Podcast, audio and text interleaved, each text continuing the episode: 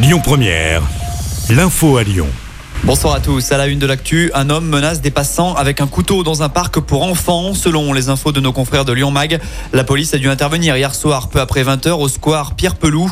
Un suspect, armé d'une arme blanche et d'une chaîne antivol, s'en prenait à des passants. S'il n'a pas fait de blessés, ce trentenaire originaire de Villeurbanne a été interpellé et placé en garde à vue. Une enquête pour violences aggravées est en cours. Fait divers toujours, et le corps de Karine Esquivillon retrouvé dans un bois en Vendée. Son mari a finalement avoué. Il était placé en garde à vue depuis le début de la semaine. Il a indiqué avoir tué son épouse accidentellement après avoir manipulé une arme.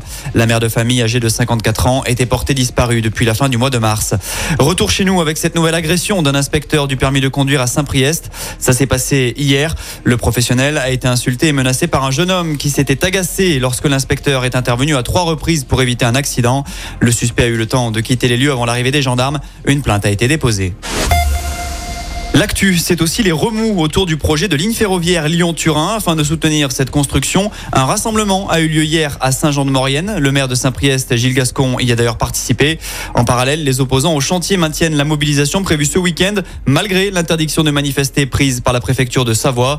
Le collectif Les Soulèvements de la Terre devrait en être. Il s'agit de cette organisation qui dénonce les impacts écologiques des chantiers.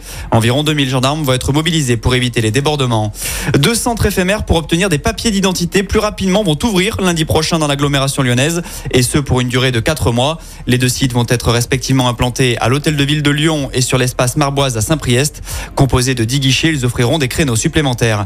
Et puis cette pagaille à l'aéroport Saint-Exupéry ce matin. Pour 8 minutes de retard, une quarantaine de passagers se sont vus refuser l'accès à bord d'un avion qui a finalement décollé 1h30 plus tard. Ce sont nos confrères du Progrès qui révèlent cette affaire. Le retard provenait de la longueur d'enregistrement des bagages indépendante de la volonté des passagers.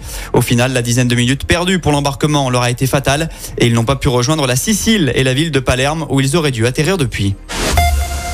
On passe au sport en tennis, suite de l'Open Sopra Steria. Hier, dans le choc franco-français, c'est Benoît Paire qui s'est imposé face à Lucas Pouille en 3-7.